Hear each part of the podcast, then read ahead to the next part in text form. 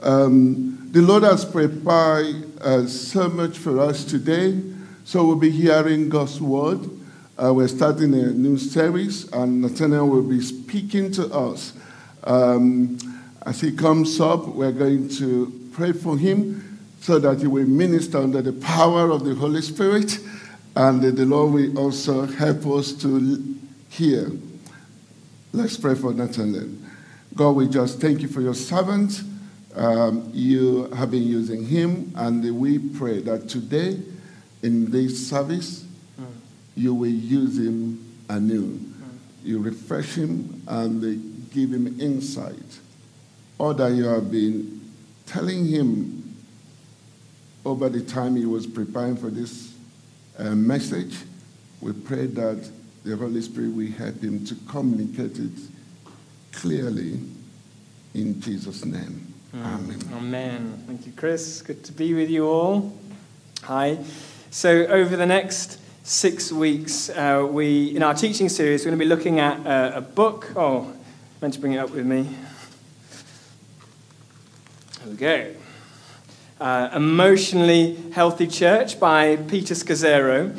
2 years ago, I was on retreat in the Peak District, and over that time I read Emotionally Healthy Leader. It's by the same author. And I've had many come-to-Jesus moments in my life where the Lord's really met me, often in my pain, and he's begun to graciously put his finger on areas of my life where he wants change and growth. And as I read this book, I began to realize, oh no, in many ways, I am not very emotionally healthy. And the unfortunate, but probably not very surprising thing is, I thought I was. As I read and I continued to meet with God in quiet, a hunger began growing in me. I want to change. I want to mature. I have quite a strong personality and have probably even a stronger sense of direction, but I was becoming more aware of how I was hurting, but how I was also hurting other people, often the ones closest to me. This is a quote from the beginning of this book. The sad truth is that too little difference exists in terms of emotional and relational maturity between God's people inside the church and those who claim no relationship to Jesus Christ. Even more alarming, when you go beyond the praise and worship of our large meetings and conventions and into the homes and small group meetings of God's people, you often find a valley littered by broken and failed relationships. I knew the Bible well. I regularly told others about Jesus. I prayed every day. I often fasted too. But if I was honest, there was a lot of me that I didn't really like, often didn't like being me.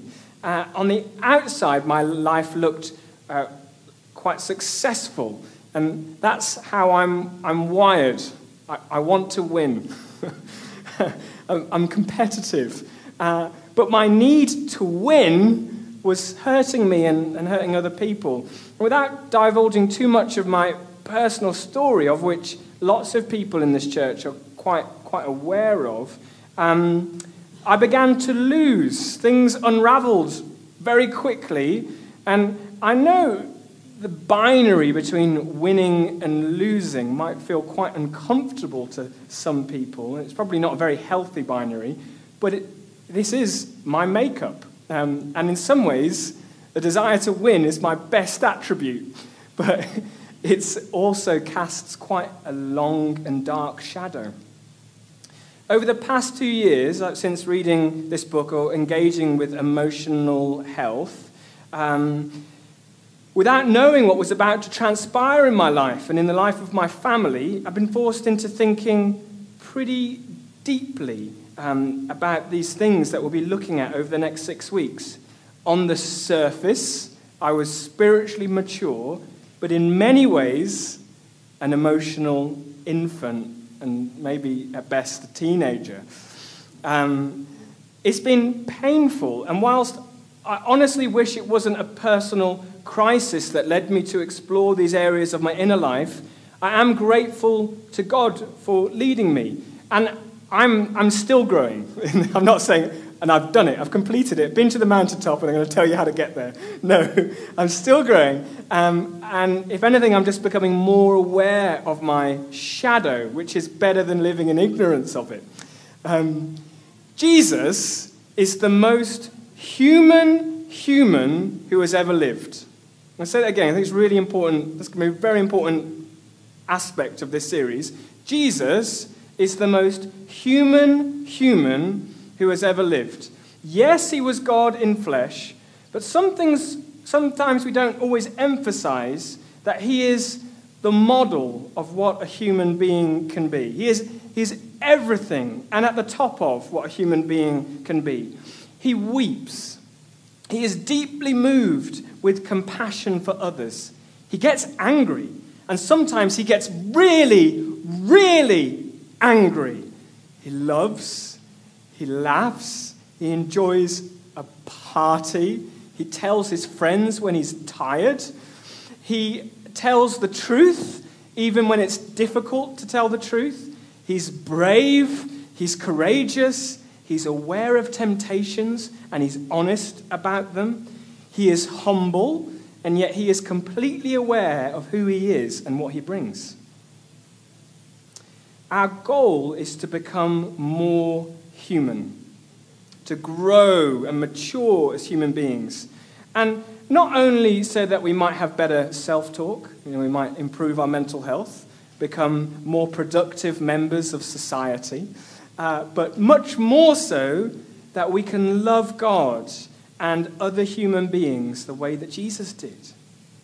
Here's some examples from the book where there might be a disconnect between your spiritual maturity and your emotional maturity. The board member who never says I was wrong or sorry. The children's church leader who constantly criticizes others. The high-control small group leader who cannot tolerate different points of view. The middle-aged father of 2 toddlers who is secretly addicted to pornography. The 35-year-old husband busily serving in the church, unaware of his wife's loneliness at home. The worship leader who interprets any suggestion as a personal attack and personal rejection. The Sunday school teacher struggling with feelings of bitterness and resentment towards the vicar, but afraid to say anything. You might see yourself in one or a few of those, or you might see someone that you know and love in one of those. Over either this evening or tomorrow morning, we'll be sending out an inventory. It's kind of like a survey, which is towards the start of the book, which is kind of measuring, trying to work out how mature are you in your emotional health. Really encourage us all to engage with this material. I found it so helpful. And if you find in some areas of your emotional health that you are an emotional infant or an adolescent, and just join the club. We already come to Jesus and his family of the church, formed by the family that we grew up in. There may have been other events, and there's possibly been traumas that have shaped who you are today, but for most of us, much more than our genes, our genetics, it's our families that we were raised in that have formed us in how we are in our emotional health, how we relate to others, how we deal with conflict, etc. A lot of people don't really start to address issues from childhood until they're middle-aged, when the pain of staying the same is worse than the pain of change. Often when things have gone wrong, in relationships often. But as the family of the church, we have an opportunity to be re-familied, a new process of formation, to be more like Jesus, to become more human. That's quite a long introduction. That's what happens, isn't it, when you start a sermon series. So I'm just going to share 2 points on the first part of today's talk, which is look beneath the surface. And we're going to start with the gospel, and Pippa is going to come and read to us this passage from Colossians. So let's stand together out of reverence for the reading of God's word, and Pippa will read it. Hello. The Son is the image of the invisible God, the firstborn over all creation. For in him all things were created, things in heaven and on earth, visible and invisible, whether thrones or powers or rulers or authority. All things have been created through him and for him. He is before all things, and in him all things hold together, and he is the head of the body, the church.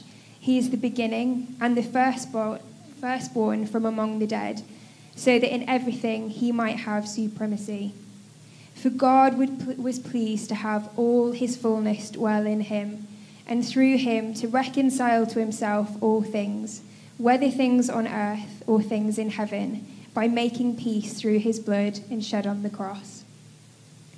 Once you were alienated from God and were enemies in your minds because of your evil behavior, but now he has reconciled you by Christ's physical body through death to present you holy in his sight, without blemish and freedom from accusation. If you continue in the faith, established and firm, and do not move from the hope held out in the gospel. This is the gospel that you have heard and that has been proclaimed to every creature under heaven, and of which I, Paul, have become a servant. This is the word of God. Thanks be to God. Amen. Take your seats. So this first point is the gospel, the safety net of God's love and grace. Charles Spurgeon, the great Baptist preacher, said, "The gospel is something that every believer must constantly be reminded of." The gospel is something that every believer must constantly be reminded of. We don't graduate from the gospel. It's something that we need to chew on and reflect on every day. There is such a thing as sin, that there is brokenness in this world. So the Anglican confession goes, "Almighty God, our Heavenly Father, we have sinned against you and against our neighbor in thought and word and deed, through negligence, through weakness, through our own deliberate faults. And we are truly sorry and repent of all our sins." Our sin problem is inevitably much greater than we might be aware of. The book of the book quotes a saying of the Puritans, "If God allowed us to see just 1% of our sin, we would fall down dead."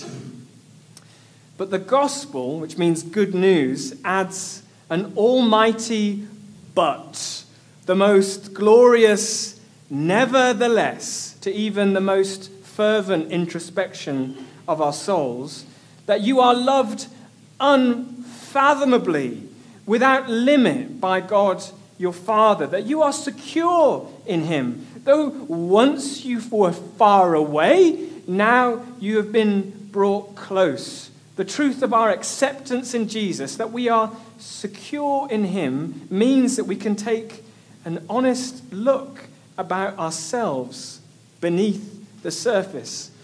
You've got nothing to prove. I've got nothing to prove, because he has promised, as Pippa read in the scripture, come what may, he will present you holy, unblemished, free from accusation, not because of what you might do, but because what he has done on your behalf. So the gospel is like a safety net for us as we explore emotionally healthy church, as we begin this journey.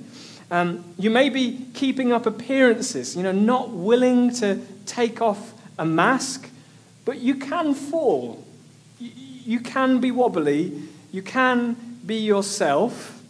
And if you do fall, as it says in Deuteronomy, underneath are the everlasting arms. He's got you. That's what it means to be secure. So a question for you. I won't ask you to talk with your neighbor about it because it's probably too deep and sensitive.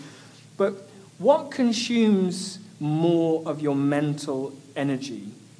Is it anxiety? Worrying about unhelpful patterns of behavior? Might be feelings of rejection, feelings of shame. Or do you spend a lot of your mental energy dwelling on the gospel, how you're secure in him, thankful for what he's done on your behalf, that you are loved more than anyone else could love you in Jesus? In terms of emotional health, it may be some of us focus much more on our sin. And when I say sin, I mean it broadly. I don't just mean the things you do wrong, but I mean the things that other people have done to you as well, that have wounded you and formed who you are today. That we might focus on how much God loves us. This is a quote from Jay Stringer, who's a Christian therapist. Approaches to healing that are centered on what is wrong with us will never lead to the type of transformation we desire or deserve. The gospel teaches us we are the beloved. The gospel teaches us we are the beloved. If being part of this worshiping community teaches you anything, or you learn anything about in terms of encounter or by revelation, my prayer, that's a sincere prayer, is if there's anything that you learn being part of Fountains, it is that you come to a knowledge of being the beloved in God, that he loves you. And that's something more and more that I am is seeping into my soul. That he knows you better. He knows you better than anyone else. He looks beneath the surface and yet loves you more than anyone else could. Looking beneath the surface. This is a quote from Proverbs. The purposes of a person's heart are deep waters, but one with discernment can draw them out. It was the psychologist Freud who first came up with this analogy of the iceberg, that perhaps there might be 10% of our lives that is external, that people see, we present to the world, and like an iceberg, hidden beneath, there's 90% that is private and secret.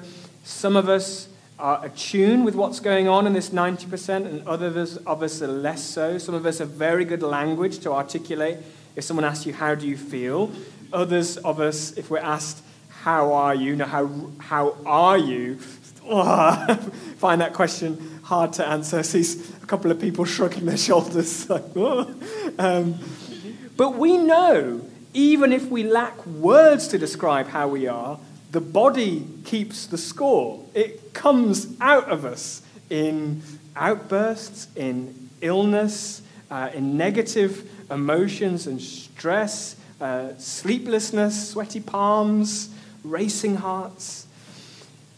Again, because of the gospel, we ought to feel able to be honest with what's really going on without fear of condemnation.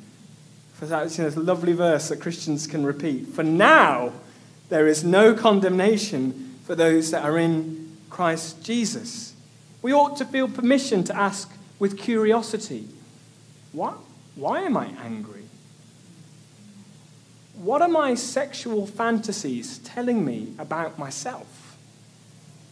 Why do I struggle with that person?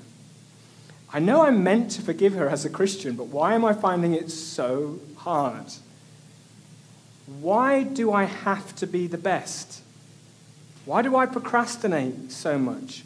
Why do I feel so uncomfortable in my body, my sexuality, my gender?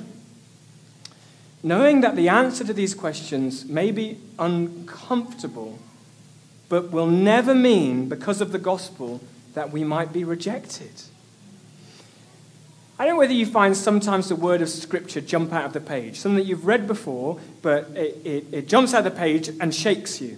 I found that last year in a low point. I was arrested by the words of Scripture, and I'm brought to tears. And as I've communicated these words, I've often found myself welling up because of the revelation I felt God put in me during that time of reading Scripture. Jesus says in John chapter 6, "The one who comes to me, I will never drive away." The one who comes to me, I will never drive away. And I found that such a precious promise of Jesus, that anytime we come to him, no matter what we've done, or coming to him in vulnerability or in a mess, he has promised, I will never cast you away. It's what the atonement means. Atonement meaning at one point things were separated, but there was an at-one-ment. Things were put together on the cross. And for every believer, it's as if the words of the marriage ceremony, you've probably all been to weddings, is true for you as the wedding couple have their hands in the air and the vicar proclaims, "What God has put together, let no one cast asunder. Let no one break this." Such is our attachment to God. We're going to look a lot more deeply at these things in small groups. But my prayer and hope is it's also in conversations with each other as we go through the series. Might be to invite each other out for a coffee and begin to ask, how are you? No, how really are you? And Johnny can shrug his shoulders and it would be over in 5 minutes. An espresso, that's all I need. No. There's a risk that we could become an introspective talking therapy kind of church, navel-gazing. But God desires that we pay serious attention to our emotional health so that we can become furnaces of love, that our lives would burn with love for God, love for our neighbor, and actually also love for ourselves. I'm going to finish talking in a moment. I could tell many stories from the Gospels where Jesus goes deeper than the external and looks beneath the surface in the most loving and truthful way. If you know the story of the woman at the well, Jesus very quickly goes beneath the surface and reveals that here is a woman desperate to be loved and who has been wounded in the most horrible ways by neglectful and inconsiderate men. And she's looking for love in all of the wrong places. And Jesus sees her for who she is and loves her. And she says to all of her friends, "Come and see the man who told me everything I ever did. Could this be the Christ?" Jesus sees her. He can look beneath the surface. And he spoke hard truths, but with great love.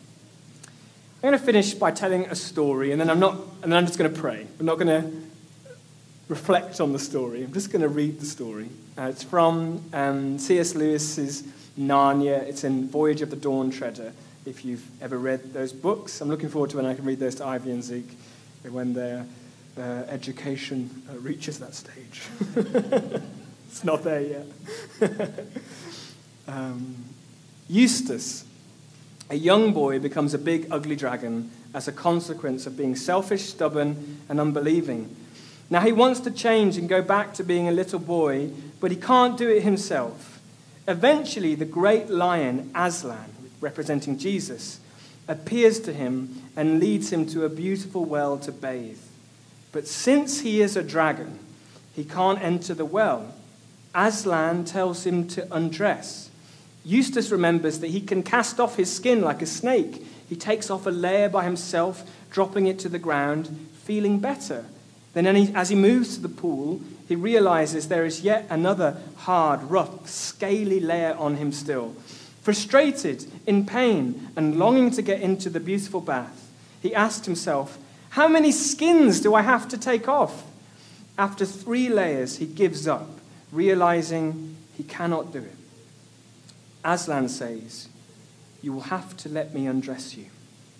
To which Eustace replies, "I was afraid of his claws, I can tell you, but I was pretty nearly desperate by now. So I just lay flat on my back and let him do it. The very first tear he made was so deep that I thought it had gone right into my heart.